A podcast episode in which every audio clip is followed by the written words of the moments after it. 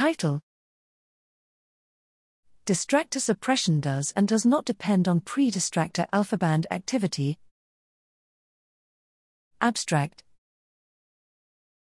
Selective attention enhances behaviorally important information and suppresses distracting information. Research on the neural basis of selective attention has largely focused on sensory enhancement, with less focus on sensory suppression.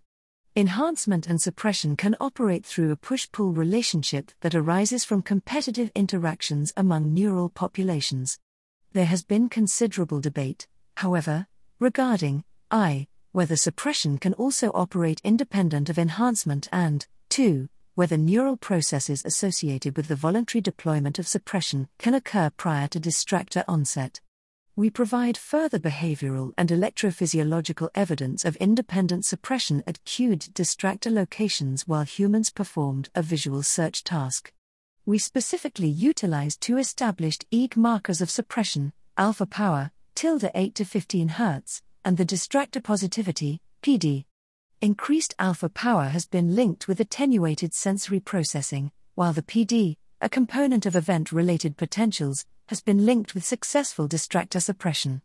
The present results demonstrate that cueing the location of an upcoming distractor speeded responding and led to an earlier onset PD, consistent with earlier suppression due to strategic use of a spatial cue we further demonstrate that higher pre distractor alpha power contralateral to distractors was generally associated with successful suppression on both cued and non cued trials. However, there was no consistent change in alpha power associated with a spatial cue, meaning cueing effects on behavioral and neural measures occurred independent of alpha related gating of sensory processing. These findings reveal the importance of pre distractor neural processes for subsequent distractor suppression.